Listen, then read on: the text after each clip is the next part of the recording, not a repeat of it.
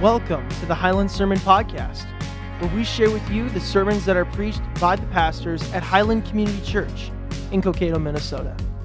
If you haven't already, please consider subscribing to the podcast so that you will be notified when new episodes are available. Let's get into this week's message. Well, we want to talk this morning about our God who gets involved. Have you ever been in a situation where everybody sees the problem and everybody thinks, you know, somebody should do something about that?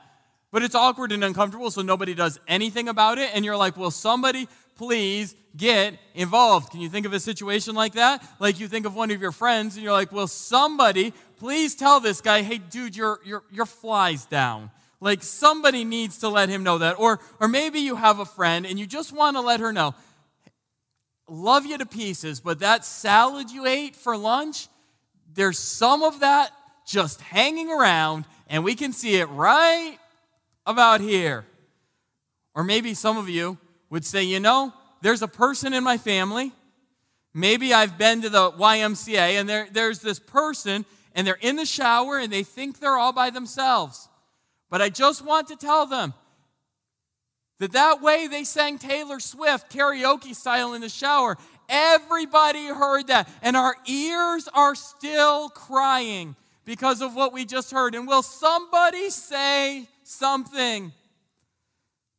We often wonder if anyone will have the courage to say what needs to be said. One of the greatest heroes in children's literature is the little boy from the tale, The Emperor's New Clothes.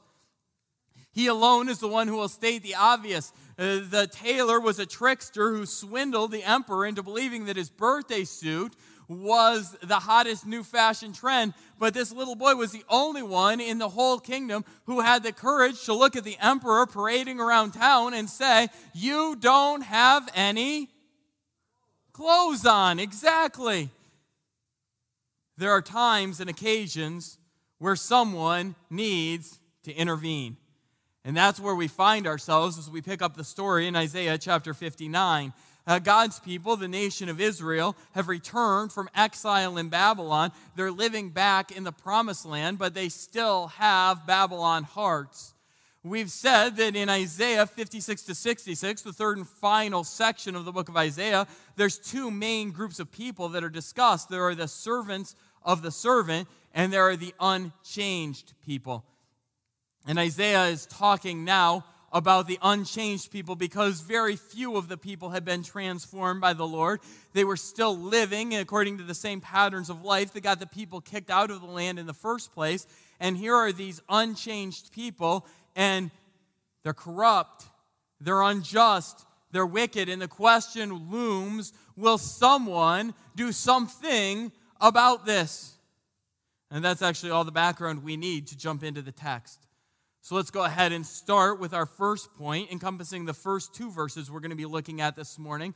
And, and, the point is this there's a problem that needs a solution. Listen to these two verses, verses 14 and 15. Uh, justice is turned back, and righteousness stands far away. For truth has stumbled in the public squares, and uprightness cannot enter. Truth is lacking, and he who departs from evil makes himself a prey. The Lord saw it, and it displeased him that there was no justice. You know, if you were here last week, you remember that throughout chapter 59, Isaiah has been going back and forth, back and forth from first person to second person to third person. And he continues that trend here again, going from first person in verses 9 to 13, where we saw the confession or the apology, back to third person, language of objective observation in these two verses. It's like the camera goes from a zoomed in, close up view of, of the people and pulls back to show a panoramic view of the scene as a whole. And what it wants to show is an overview of the problem. Why is there chaos in the community? And the cause of the chaos is featured with four words in verse 14. And did you see the virtue words that Isaiah emphasized in that verse? And what's noteworthy about these virtues is their absence among the people of God in the place where they were living. And here are the four words there's no justice. What is justice? Justice is fair and equitable treatment of people. He says there's no righteousness. Living in line with moral principles, probably the people who are living in that Old Testament era. Would mean living in line with the law that God had revealed to his people in the Old Testament. So there's no justice, there's no righteousness. And then it says this, and I find it interesting truth stumbled. Uh, there, there's no truth. Truth is personified. Truth isn't a person that walks around stumbling, but it's pictured as a person who walks around stumbling here in this passage. There is no truth. I find it interesting that the people of God are expected to behave and live differently than the people who don't know God. So here God is speaking to his people, and he's saying, I had an expectation that there would be justice. I had an expectation that there would be righteousness. I had an expectation that there would be truth. I find it interesting that even in our own community, there are people who name the name of Jesus that aren't living in line with the standards of truth that I think should be evident among all Christ followers. Let me give you an example of that. Yesterday, I saw something on social media that kind of made me pause and say, hmm. Uh, several large parachurch organizations, and I'm not going to call them out by name, but you can go home and, and, and look it up. There's, there's been this new trend among parachurch organizations to file with the IRS that they are churches. Because if you file as a church and become known by the IRS as a church, you can get special tax status. And so these organizations that do really good things for the Christian community, such as uh, helping families navigate media and other things, such as lobbying in Washington, D.C. for Christian causes, these are good organizations, but they're filing and they're saying, we're churches. And so I texted my mom yesterday and I named one of these organizations in particular, one she's donated money to for several years. And I said, Hey, mom, do you think this organization is a church? And she said, Of course not. They don't have a pastor, they don't do baptism, they don't have services. Like, they do things for Christians, but they're not a church. And, and, and, and I said, Would it surprise you to know that they're telling the IRS they're a church? And she's like, why would they do that? And, and, and, I said, because they want the tax status. She said, oh, everybody cheats on their taxes. If Christians need to do that, I guess. Uh, Shouldn't there be an expectation that Christians are truth people? And, and, and here's what Isaiah is saying. He's saying, I'm looking around at God's people where the expectation is that they should be justice people, they should be righteous people, they should be truth people, and they're none of those things. He said, There's no uprightness to be found. That was the fourth virtue that was missing. Uprightness is dignified, honorable conduct. And Isaiah says, here's the verdict about these virtues in this society. Not here, not among these people, not now, not in this place. Why not? Because they were too busy living their own way. How bad were things? Verse 15 tells us. Did you see it in the text? He who departs from evil makes himself a prey. Here's what that means it means that there are some people who saw how bad things were getting and, like, you know what? We want to opt out of the evil that's happening in our world. Like, we're not going to participate in the wicked, evil games. And Isaiah says, if you try and opt out of the evil, wicked games, the people will just play the wicked, evil games on you, and you will be prey. If you don't play according to the wicked rules, things won't go well for you. You know where that shows up in our society? Reality television. Like, do you have a reality show you like to watch where they vote people off? And so, whether the people are living on an island or living in a house, um, they, they bring together this group of strangers, and the strangers quickly become friends, but every week they have to kick somebody out. And so, the whole goal of the game is to convince your new friends that you're not trying to get them kicked out when you really are trying to get them kicked out. And so, we have this wonderful thing called the blind side. And the blind side is where somebody thinks things are going really well, but things aren't really going well for them at all, and they're about to get booted out of the game. But imagine if you are living in a society, and this is the society Isaiah was writing to, where they were living by survivor rules, but they weren't playing the game of survivor. Everybody is just blindsiding and backstabbing and betraying each other. And if you try not to play the game, the game's going to get played on you. And Isaiah says, that's the situation. There is no justice. There's just dirty, immoral people that are far from the heart of God. Then we get this interesting note. Did you see it in verse 15? God's thoughts on the situation? Like, what does God think about what's going on here? Well, it says, The Lord saw it and it displeased him. Now, when we use the word displeased, I don't think it conveys the magnitude of the displeasure that God felt in this situation. Like we tend to use the word displeased to mean something like this It displeased me that I forgot to check the oven and the cookies were left in too long and the bottom of the cookies are burned. That's a displeasurable experience. No, no, no, no. Uh, God's more like in this passage I'm so displeased that I'm going to put on my armor and show up in town as a military fighter. That's a different level of displeasure. God saw it, it was displeasing to him. There was a problem that needs a solution. In fact, this leads us to our second main point, which is this since there needs to be a solution, the Lord Himself becomes the solution. Let's focus in just on verse 16. God saw that there was no man and wondered that there was no one to intercede. Then his own arm brought him salvation, and his righteousness upheld him. Uh, God observes that no one is stepping up to solve the situation. Now, this is one way that we can read the entire Old Testament. There's a problem that needs solved. Somebody needs to be the solution. Who is going to be that solution? Here's how we can read the Old Testament that way. Way back in the Garden of Eden, after Adam and Eve sinned, God made a promise to them in Genesis chapter 3, verse 15. And the promise was there will come a seed of the woman, an offspring of the woman, who will crush the head of the serpent. There will come someone who will take all that is wrong and make it right. Now, if you were reading the Old Testament for the first time without the benefit of knowing how the story ends or where the story is going, imagine how you would read the Old Testament. Every time a new character shows up on the, on the scene, you would be asking the question Is this the one? Is this offspring of human parents, the seed of the woman, who will crush the head of the serpent? And imagine how you would ask that question about each person that came along. In fact, let's just ask that question about some of the major characters in the Old Testament. The first kind of major character that comes along is Noah. And you would be saying, is Noah the one? I mean, he actually saved people on the ark. Is he the one that's going to crush the head of the serpent? And then Noah gets off the ark, and what does he do? He goes and gets drunk. Well, probably not him.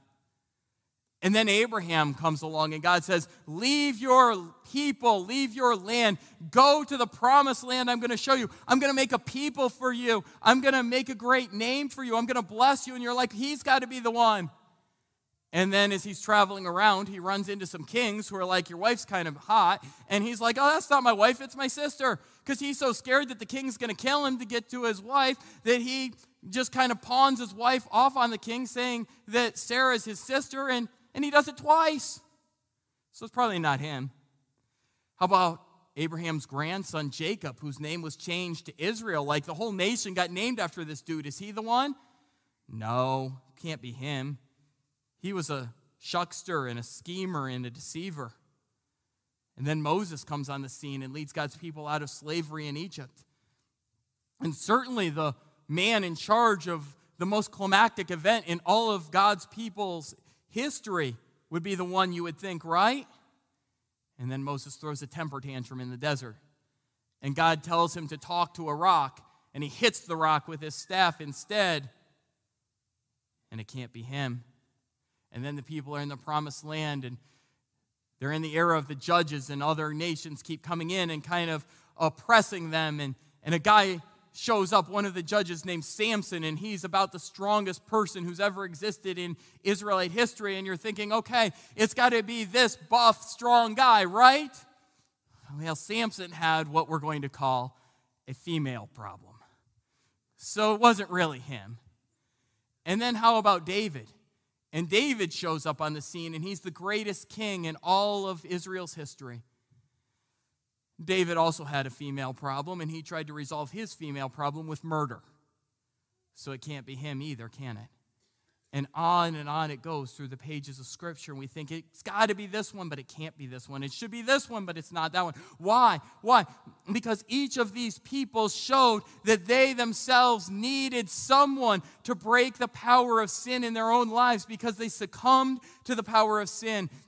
And each one of these men also needed a Savior. They needed someone without sin to defeat sin. And who would come that could conquer the sin problem and drive out sin once and for all. And I think verse 16 is really interesting because it says, The Lord saw that there was no man, and he wondered that there was no one to intercede. Now, wonder doesn't mean, hmm, perhaps it could be this one. Maybe it's that one. No, no, no. God is all knowing, so there's no way that he couldn't not know what was happening.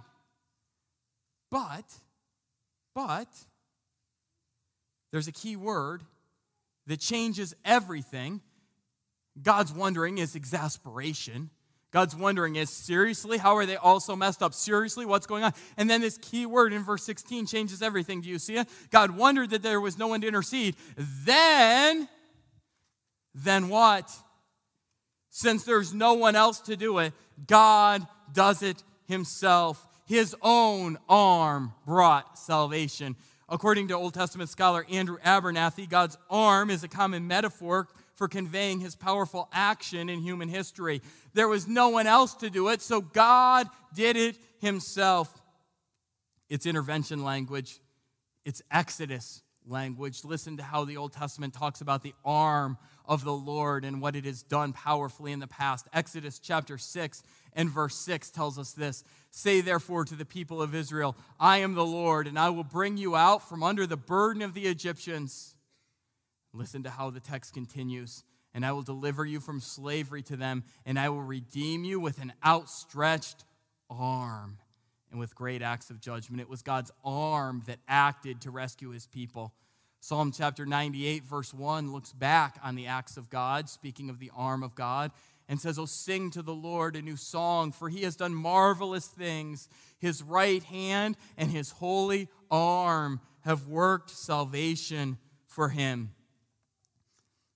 One belief about God that was common among the founding fathers of America was a belief system called deism. And the idea of deism is this that God began the world, but then God stepped away from the world and just kind of let the world unfold however it was going to unfold. Uh, the illustration they used for this is that God was like a watchmaker who designed the watch, who cranked the watch and started letting it tick, but then he walked away and just let it tick on its own. And when something went wrong with the watch, God wasn't there to fix the watch. And aren't you so glad that the Bible doesn't teach deism? See, we don't have a God who observes the world from a distance. We have a God who is actively involved with the creation he made. When there was no one to intercede, God himself interceded. Our God does not stand apart from history and above history. Our God entered history to change history. So, how does God enter history? How does God show his holy arm? How does God become the salvation that people need? And the rest of the chapter lays this out for us and shows us three ways that God intervenes in history. And here's the first way that God intervenes in history He fights to vindicate victims of injustice. Military language is going to show up in these verses. Verse 17 is preparation, God putting on his armor to go to battle. Verse 18 shows how God battles his enemies. But if we're going to talk about why God goes to battle, we need to talk about who God is battling, and that calls us back to verse 15 that we've already looked at. What got God so angry? It was the injustice that he observed. There was no justice, so God got involved. God was fighting for the victims of injustice in society.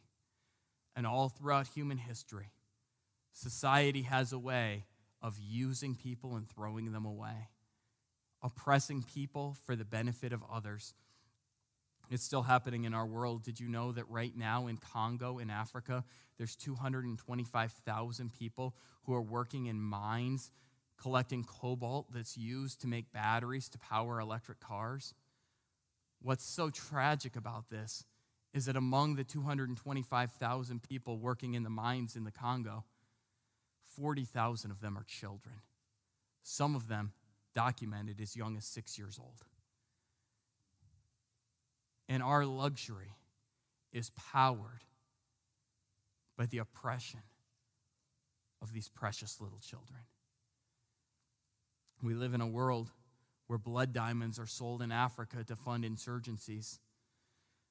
Even in the history of our own nation, There was some discussion last week on the internet about Monticello, the place where Thomas Jefferson lived. And someone who visited the place where Thomas Jefferson lived asked the question why do the tour guides talk so much about the slaves that Thomas Jefferson owned? Well, potentially, here's why. Did you know that our third president was in the top 0.1% of slave owners in the history of the United States? Did you know that when he died, 90% of his net worth came from the sale of human beings? Did you know that over 600 people were enslaved on his plantation, and when he died, 200 of them were sold, sent to all different corners of the New World, ripping apart friends and family. And we have a God who heard the cries of the slaves.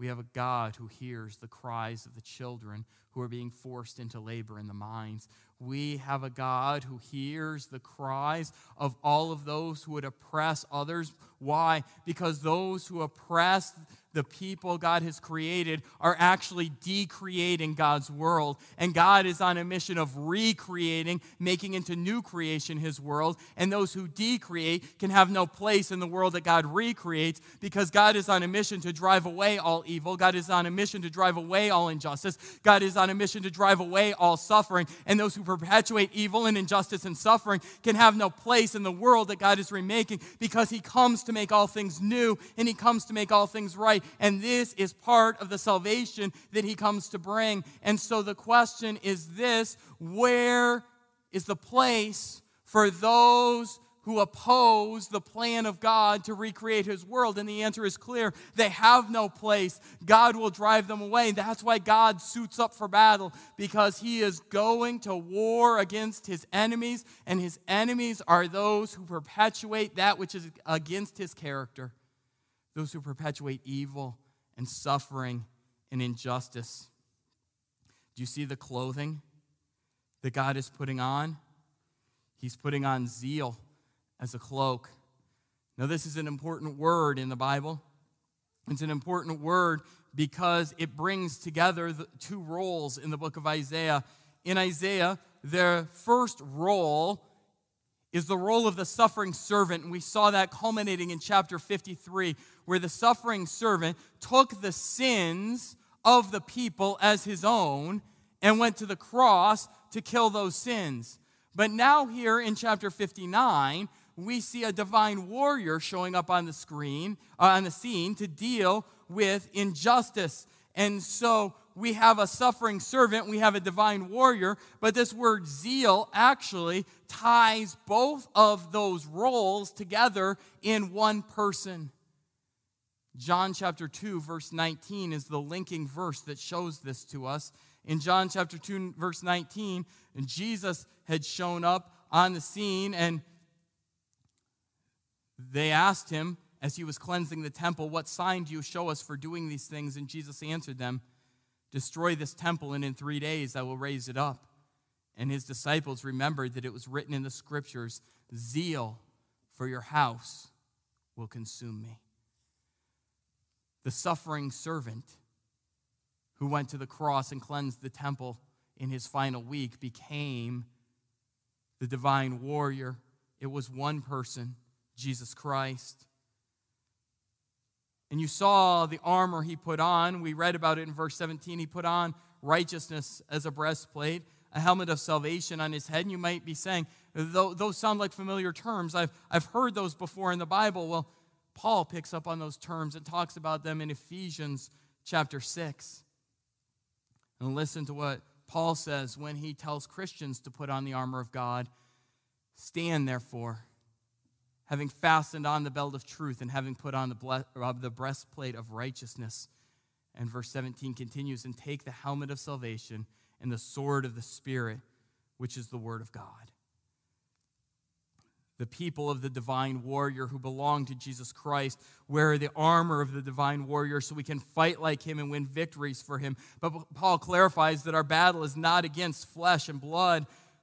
Our righteousness in an unrighteous world is our victory. We love when others hate. We're content with Jesus in a world of greed. We need not hurt others to obtain power, prestige, or position because we already have the best position imaginable. We are seated with Jesus Christ in the heavenly places, with his righteousness being what we wear as our own. So we go to war, sharing the gospel of Jesus. Why? Because every place that oppression is, the gospel wants to drive it out. See, here's what happened God created the world, but sin began claiming territory. And sin said, I'm going to take this city, I'm going to take this nation. I'm going to take this people group. I'm going to take this community. And over and over and over, sin drove out the light, and darkness came to be where light should be. And we sang about it this morning. Do you feel the world is broken? We do. Do you feel that there's darkness? We do. But there's a hope that one day light will come breaking through. And how does that happen? It happens when the people of God put on the armor of God to share the gospel of God. And we go around winning victories for God. When we share the gospel with someone, sin and oppression gets driven out of their hearts and light comes in in its place and we begin reclaiming as men and women and children come to faith in jesus christ. We reclaim this territory. We reclaim this community. We reclaim this nation. Why? Because they hope in god instead of hoping in the lies of sin to bring fulfillment and the gospel changes everything There's not a corner of the world that the gospel won't reach. Do you see what it says in verse 18? God will deal with the sin in his own people. He'll also deal with the sins in the coastlands. Those are considered the farthest points on the globe. In fact, it continues God fights to vindicate victims of injustice, He also fights to magnify His glory. Look at verse 19. So they shall fear the name of the Lord from the west and his glory from the rising of the sun. For he will come like a rushing stream which the wind of the Lord drives. Okay, so it talks about two places. It talks about the west and it talks about the place where the sun rises. A quick question for you Where does the sun rise? The sun rises in the? Good, good. So you got the west and you got the east. I'm going to give you a little vocabulary word because some of you are like, I missed this in English class. There's a figure of speech called a merism. And a merism is a figure of speech that indicates complete totality. And that's what Isaiah is using here in this passage because he's saying, from the east to the west, there's no place where the glory of, the, uh, where the glory of God will not be revealed. See, think about it.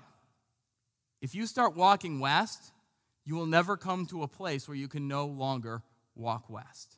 If you start walking to the east, you will never come to a place where you can no longer proceed to the east. Why? Because there is no place on this planet where God's glory will not fill the earth as the water covers the sea. There is no place where God's glory will not one day be known. And God's intervention is coming, and God's intervention is pictured like a rushing stream. In Hebrew, this is a narrow river. And so you picture this water that's pent up, and all of a sudden it gets released. This happened in Sacramento, California on July uh, 10th. There was a river there that flooded. And those who were studying the flood of this river said that the river was flooding so fast that water was rushing at a rate of 4,500 cubic feet per second. And so you can see a picture on the screen that shows what happens when the rushing water takes over. It comes like a flood. I think the point is this the wait for God's intervention seems torturously slow. But when God's intervention happens, it happens in a moment just like that. And how many of you are waiting for God to intervene in a situation in your life? And God, I'm dealing with this issue. I'm dealing with this health crisis. I'm dealing with this family drama. I'm dealing with this horrible work situation. God, when will you come along and fix this thing I'm dealing with? And God says, It seems like it's taking a while, but when I come, it will come like a flood.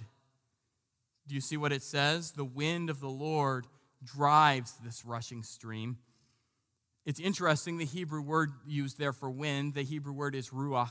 And the Hebrew word ruach actually has two different meanings, and I think Isaiah is playing on the double meaning here in this passage. Because the word ruach, which can be translated wind, can also be translated spirit, as in Holy Spirit of God. And so I believe that what the wind does negatively, the Spirit of God is doing positively because God intervenes in two different ways. When God comes in judgment, it's like a wind that sweeps away the unrighteousness and the ungodliness and the suffering and the oppression that's in the world. Like being caught in a tornado or a hurricane, so is it like to be caught in the wind of God's judgment. But for the people who repent and come to the Lord, they can be spared the judgment of God, and the Holy Spirit rushes upon them just like a wind and they're changed in a moment because they're transformed. Evil hearts made into pure hearts. And that leads us to our third and final point. God fights to vindicate victims of injustice, He fights to magnify His glory, and He fights to establish new creation people. Listen to these final two verses. Starting in verse 20, a redeemer will come to Zion to those in Jacob who turn from transgression, declares the Lord. And as for me, this is my covenant with them, says the Lord. My spirit that is upon you and my words that I have put in your mouth shall not depart out of your mouth or out of the mouth of your offspring or out of the mouth of your children's offspring, says the Lord, from this time forth and forevermore. A couple things I want you to notice. The first thing is that there's a covenant being established. A covenant is an agreement, a relationship establishing agreement between God and people. And God says, though you have broken the agreement that established a relationship between us because of your sin, I'm going to make a new covenant that will restore the relationship that has been broken. But notice the shift. He plays with that first person, second person, third person language one more time here in this passage. This is my covenant with them, says the Lord, my spirit that is upon you. Do you see how he makes it personal? The question is not, is there a covenant available? For us to have a relationship with God. The question is, are you part of the covenant that allows us to have a relationship with God? Do you have a personal relationship with the Lord? And I want you to see how this covenant is enacted, how this covenant is described, and how this covenant is fulfilled throughout the pages of Scripture. So, three references I want to take you to. And the first one is at the beginning of the book of Isaiah. And in Isaiah chapter 6, the Lord talks about how he's going to make Isaiah part of the people who can speak the words of the covenant, starting in, in verse 5. First four verses of Isaiah chapter 6, Isaiah gets a glimpse of God in, in, in, in the heavenly temple, and Isaiah responds to seeing the holiness and purity of God by saying, Woe is me! For I am lost, I am a man of unclean lips, and I dwell in the midst of a people of unclean lips, and my eyes have seen the King, the Lord of hosts. How can I speak for God? My lips are corrupted because of all the lies, all the harsh things, all the vulgar things that have come out of my lips. My lips are unclean. Verse 6 Then one of the seraphim, that's an angel, flew to me, having in his hand a burning coal that he had taken with tongs from the altar. And he touched my mouth and said, Behold, this has touched your lips. Your guilt is taken away and your sin atoned for. God took a man of unclean lips and made him a man of clean lips because God himself brought about the purification that was needed. And so the one who could speak nothing that was not vile could now speak only words of hope. And the rest of the book of Isaiah was Isaiah speaking gospel words to the people in preview form. And what was he previewing? What was he previewing? He was previewing the new covenant. See, it's interesting. I believe that verse 21 that we looked at, when it says, My spirit that is upon you, was first speaking about Isaiah and by extension speaking about us. My spirit is upon you, and my words I have put in your mouth shall not depart out of your mouth. God cleaned Isaiah's lips so Isaiah could speak the truth of God. And what was this new covenant truth that he was speaking? I think the prophet Jeremiah gives us the best description of that. Jeremiah chapter 31. Here's what Jeremiah writes in verses 33 and 34. For this is the covenant that I will make with the house of Israel after those days, declares the Lord. I will put my law within them, and I will write it on their hearts and I will be their God, and they shall be my people. And no longer shall each one teach his neighbor and each his brother, saying, Know the Lord, for they shall all know me, from the least of them to the greatest, declares the Lord. What a powerful promise that is. He says, I will forgive their iniquity, and I'll remember their sin no more. How does God make a new covenant people?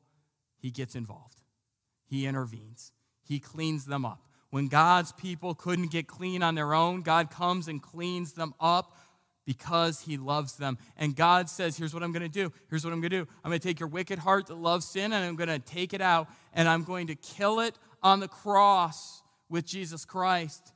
And in place of that old wicked heart, I'm going to give you a new heart. And that new heart won't have to get taught because it will intrinsically know the Lord because you get Jesus' heart transplanted into your heart when you become part of the people of God. That's what we mean when we talk about becoming a Christian. When we say, Jesus, I don't want to live for myself anymore, but I want to be identified as a person who belongs to Jesus Christ.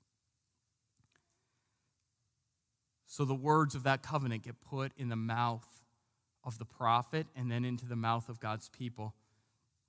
And that's fulfilled in the New Testament. When Peter begins preaching on the day of Pentecost, 40 days after Jesus went to heaven, Peter stood up in the middle of the city of Jerusalem and he began preaching a public sermon. And at the end of this public sermon, he said this, and I think this is so powerful, and you'll see exactly how this is a fulfillment of Isaiah chapter 59. He says, For the promise is for you and your children and for all who are far off, everyone whom the Lord our God calls to himself. What did it say here? It shall not depart out of your mouth, or out of the mouth of your children, your offspring, or out of the mouth of your children's children, their offspring. Do you see the fulfillment happening on the day of Pentecost? And then uh, verse 40 of Acts chapter 2 says, With many other words, Peter exhorted them save yourselves from this corrupt generation. Come out of this place of unchanged, wicked people who perpetuate oppression and injustice and come to the place of righteousness. Because when you do, you will be remade into the people of God. When you do, you will be restored into everything God originally intended you to be. And the promise endures through the generations. So here's the question as we close How do you need God to get involved in your life? The God who gets involved to bring salvation. There's three ways that I think you might need God to get involved for you. The first thing is you might need God to be your hope of vindication in a time of suffering. Maybe you're going through a situation and you're like, God, there's something really hard happening in my life and I need you to make it right. God, will you make it right? And the hope that Isaiah tells us is that we have a God who will not leave things undone. He will not leave things in destruction and despair. And maybe you've got a situation and there's somebody who's just been really hurtful in your life and you've been praying about it and you've been praying about it and you've been praying about it. And I don't know when, but what I can tell you is this there will come a day, whether it's in this life or whether it's in eternity, where God will see the rightness of your cause if you belong to Him and He will vindicate you as a son or daughter of the King. And you can trust Him that our God is an injustice changing God. Maybe you need God to show up because you need an opportunity to repent from unjust living that deserves punishment. Maybe you would say, you know what? I'm looking at my own life and I'm more perpetrator than I am victim. I'm more oppressor than oppressed. I'm more one who's been doing my own thing instead of doing God's thing. And the beauty of the gospel is this there is always hope to be saved from the judgment of God by becoming part of the people of God. And we can look to the cross at any moment to be saved, to be changed, to be remade, and say, Lord Jesus, I give you my life. Take my sin, do away with it on the cross, and give me that new covenant heart that loves you, that wants to know you. Give, that, give, give, me that new birth, that new life If you do that even now in this moment, the Holy Spirit will flood into your life and transform you. lastly, maybe you need God to get involved by giving words of life to flow through you, that your mouth would be used to speak gospel truth to others. Maybe there's a face or a name popping into your mind right now, and you would say, This person, this person I work with, this member of my family, this man, this woman, they need to know about Jesus, and I need to be that conduit of salvation. I need to be the one to speak these words of life. And the Lord can give you the words to say in the moment because the cross changes everything. Friends, we share how God acted in the past because we have a God who got involved. Thank you for listening to the Highland Sermon Podcast. If you would like to learn more about Highland Community Church, please feel free to visit our website, www.highlandchurchmn.com. Our website link is also available in the show notes of today's episode, along with links to our social media pages. Thank you for listening, and always remember this you are loved.